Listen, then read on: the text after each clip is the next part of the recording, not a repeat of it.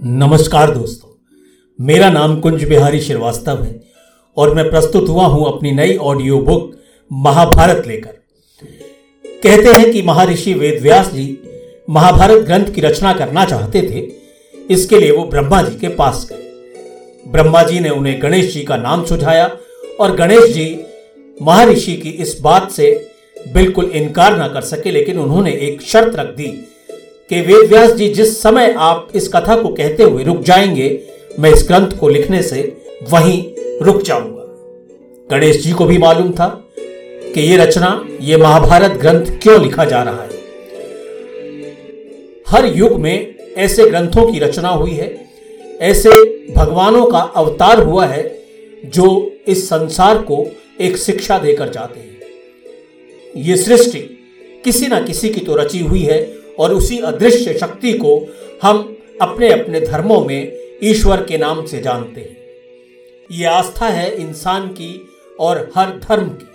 ये समझाने के लिए कि धर्म बड़ा है, धर्म का रास्ता बड़ा है, अधर्म बुरा है, अधर्म का रास्ता बुरा है। सच्चाई बड़ी है और हमेशा उसकी जीत होती है। लेकिन महाभारत के अठारह दुन के युद्ध के अंदर कौरव और पांडवों के बीच में जो युद्ध हुआ उसमें धर्म की जीत हुई और अधर्म की हार हुई। कभी अधर्म की जीत हुई तो कभी धर्म की हार हुई। दोनों ही पक्षों ने धर्म और अधर्म की लड़ाई लड़ी, लेकिन दोनों ही पक्षों ने धर्म और अधर्म का साथ दिया। पांडवों ने कुछ धर्म ज़्यादा किया, अधर्म कम, और कौरवों ने अधर्म ज़्यादा किया और धर्म कम। लेकिन दोनों ही पक्षों में हार गई इंसानियत। महाभारत का कारण द्रौपदी का चीरहरण बना। श्री कृष्ण ने महाभारत के युद्ध के दौरान गीता का ज्ञान दिया और वही गीता आज भी हमें चलाती है। द्रौपदी का चीरहरण भगवान की ही एक ऐसी लीला थी जो इस युद्ध को विविधता में बदलती और इस संसार को शिक्षित करती। परिवार के बड़े बुज़ुर्ग भीष्म पितामह गुरु द्रोण गुरु कृपाचार्य विदुर और राजा धृतराष्ट्र भी उपस्थित थे। शकुनी ने पासे फेंकने शुरू कर दिए एक के बाद एक हर बाजी जीतता गया और युधिष्ठर, धर्मराज युधिष्ठर लगातार हारते रहे। धर्मराज युधिष्ठर अब अधर्म के रास्ते पर थे। उन्होंने अपनी सारी धन संपदा हारने के बाद, अपनी दासियों को हारने के बाद स्वयं को भी दाव पर लगा दिया और जब कुछ नहीं बचा तो उन्होंने द्रौपदी को दाव पर लगा दिया। दुर्योधन द्रौपदी से पहले ही बहुत ज़्यादा चिढ़ता था। द्रौपदी ने उसको अंधे का पुत्र कहा था और वो उसका बदला लेना चाहता था। द्रौपदी का चीर हरण होता रहा। द्रौपदी विलाप करती रही, मदद के लिए पुकारती रही, लेकिन वहाँ उसकी सहायता करने वाला कोई नहीं था। दुशासन से कहा, पांडवों के राजसी वस्त्र उतार लो और द्रौपदी को भी निर्वस्त्र कर दो।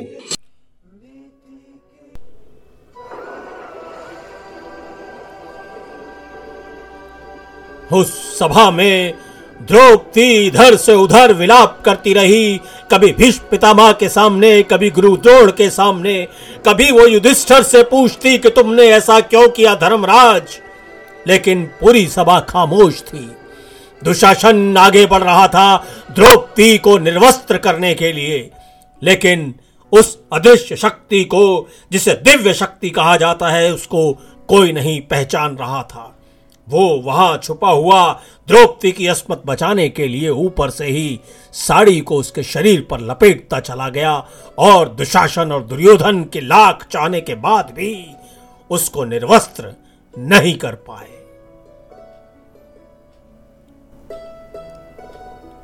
कृष्ण ने अपनी मधुर बांसुरी से उस सभा को लज्जित कर दिया। द्रौपदी हाथ जोड़े खड़ी रही और प्रभु को स्मरण करती रही।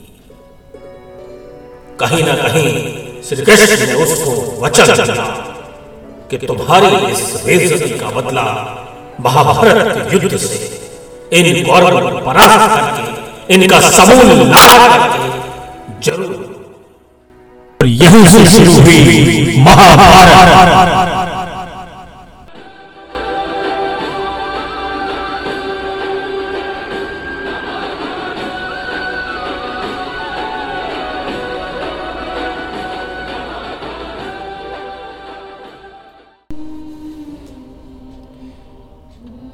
सूर्य उदय हो चुका था और आज महाभारत का छठा दिन था।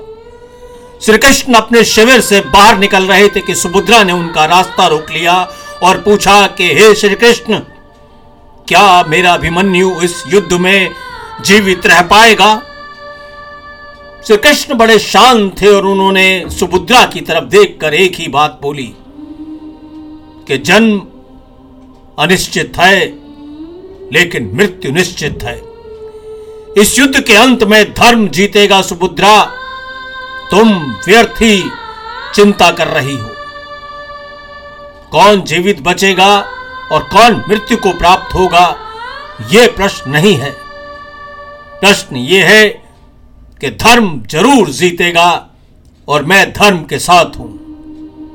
अभिमन्यु पांडवों के साथ है और पांडव धर्म के साथ है।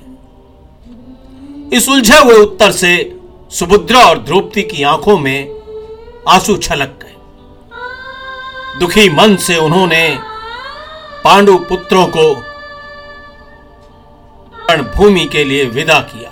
उधर महल में गांधारी भी व्याकुल घूम रही थी। रोज बुझते हुए दीपकों से वो परेशान थी और हताश होकर उसने धृतराष्ट्र से पूछा कि महाराज, आपने ये महाभारत का युद्ध होने क्यों दिया? मैंने बड़ी मुश्किल से अपने सौ पुत्रों को आज तक जीवित रखा। लेकिन कृष्ण और पांडवों के पराक्रम के आगे मैं भयभीत हूँ कि मेरे कौरव जीवित बचेंगे या नहीं। दुर्योधन दुर्योधन जो कौरवों में सबसे बड़ा था, बहुत ही हट धर्मी था। दुर्योधन की वजह से ही इस महाभारत युद्ध का अंजाम हुआ।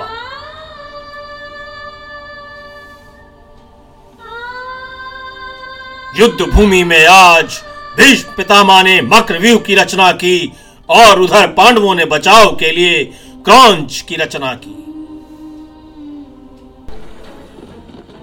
छठे दिन का युद्ध अत्यंत भीषण हो रहा था।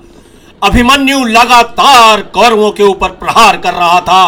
उधर गुरुद्रोण ने कर्ण को बुलाकर कहा कि कर्ण, जब तक अभिमन्यु के हाथ में ये धनुष है तब तक कौरव उसे परास्त नहीं कर सकते। तुम पीछे से वार करके उसका धनुष तोड़ दो। कर्ण एकदम खामोश हो गया और उसने गुरुद्रोण को कहा कि आप मुझसे ये अधर्म करने को मत कहिए। मैं पीछे से वार नहीं करूँगा। गुरुद्रोण ने उसको दुर्योधन की दोस्ती का वास्ता दिया। कर्ण रथ के पहिए के नीचे बैठ करके अपने आप को कोस रहा था कि वो कौरवों के साथ क्यों है। युद्ध प्रारंभ होने के बाद से ही गुरुद्रोण का सामना दृष्टदुम्ब से हुआ। गुरुद्रोण ने दृष्टदुम्ब के सारथी को मार गिराया और उसका रथ तोड़ दिया। दृष्टदुम्ब तुरंत अपनी जान बचाकर अभिमन्यु के रथ पर सवार हो गया। इसके बाद गुरुद्रोण पांडवों की सेना पर काल बनकर टूट पड़े। पांडव भी कहाँ पीछे रहने वाले थे? उन्होंने कौरव सेना में मार काट मचा दी। युद्ध और भयंकर हो चला। उधर अभिमन्यु के पराक्रम को देखकर भीष्म पितामह, गुरुद्रोण, कृपाचार्य और कौरव सोच रहे थे। जब तक अभिमन्यु जीवित है, पांडव कभी परास्त नहीं हो सकते। यहीं पर महाभारत में अधर्म बड़ा हो गया। जब अभिमन्यु को घेरने का प्रयास किया कौरवों ने, वो बेचारा अभिमन्यु, जो चक्रव्यूह के अंदर घुसना तो जानता था, लेकिन चक्रव्यूह से बाहर निकलना वो अपनी माँ की कोख में नहीं सीख पाया।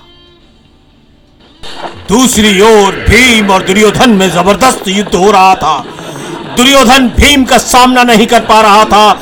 भीम लगातार गदों से अपना प्रहार करता गया, लेकिन दुर्योधन अपनी जान बचाने के लिए इधर उधर देख रहा था। तभी कृपाचार्य ने दुर्योधन को सलाह दी, दुर्योधन, तुम युद्ध भूमि छोड़कर भाग जाओ, वरना आज मारे जाओगे। दुर्योधन ने कायरता का प्रदर्शन किया और वो कृपाचार्य की सलाह लेकर युद्ध भूमि से रथ दौड़ाकर भाग गया। भीम ने उसका काफ़ी दूर तक पीछा किया, लेकिन दूसरी ओर अभिमन्यु कौरवों के बीच में घिरा हुआ था, लेकिन उसने अपनी हार नहीं मानी। गुरुद्रोण, कृपाचार्य, अश्वत्थामा, कर्ण और कौरवों ने उसे पीछे से घेर लिया। उसके रथ के पहिए को तोड़ दिया। लेकिन उसने अपने रथ के पहिए को सुदर्शन चक्र की भांति उठा लिया और कौरवों को एक एक कर कर मारता चला गया।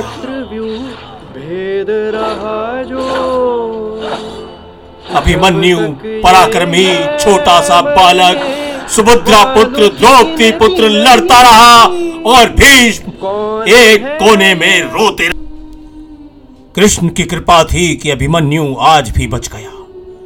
कौरव हताश हो गए। दुर्योधन भीष्म पितामह से प्रश्न पूछ रहा था कि, पितामह, हम जीत क्यों नहीं रहे हैं? भीष्म पितामह बोले, दुर्योधन, अपने सैनिकों की वीरता पर शक मत करो। इंतज़ार करो, क्योंकि पांडवों को हराना लगभग असंभव है। दुर्योधन माथा पकड़कर बैठ गया। धर्म की लड़ाई थी तो इतनी जल्दी जीत कैसे सकता था? अधर्म कभी धर्म से ऊँचा हो नहीं सकता, ये कृष्ण ने अपने गीता सार में कह दिया था। सूर्य अस्त हो चुका था, युद्ध खत्म हो गया। छठे दिन की समाप्ति पर द्रौपदी, सुभद्रा और पांडवों के सैनिकों की पत्नियाँ शवों को गिन रही थी। उधर महल में भी कोई खुशी का माहौल नहीं था। द्रौपदी और धृतराष्ट्र आँखों पर पट्टी बंधे हुए दोनों ही नेत्रहीन, दृष्टिहीन हाथों से छूकर अपने मरे हुए पुत्रों की लाशों को गिन रहे थे। संजय धृतराष्ट्र कह रहे थे महाराज कि आज कुरुक्षेत्र के मैदान में लाशों का अंबार कल से ज़्यादा लगा हुआ है। श्री कृष्ण अर्जुन का हाथ पकड़कर रथ से उतार रहे हैं और सातवें दिन के युद्ध के लिए, तैयारी के लिए उसको प्रेरित कर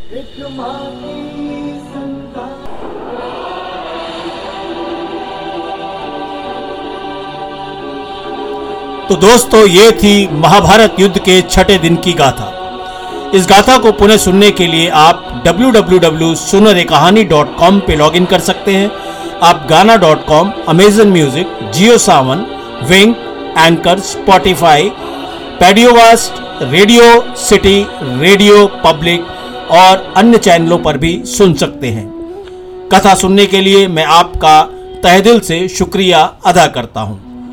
अगले दिन, यानी सातवें दिन की गाथा सुनने के लिए पुणे में आपके समक्ष प्रस्तुत होऊँगा।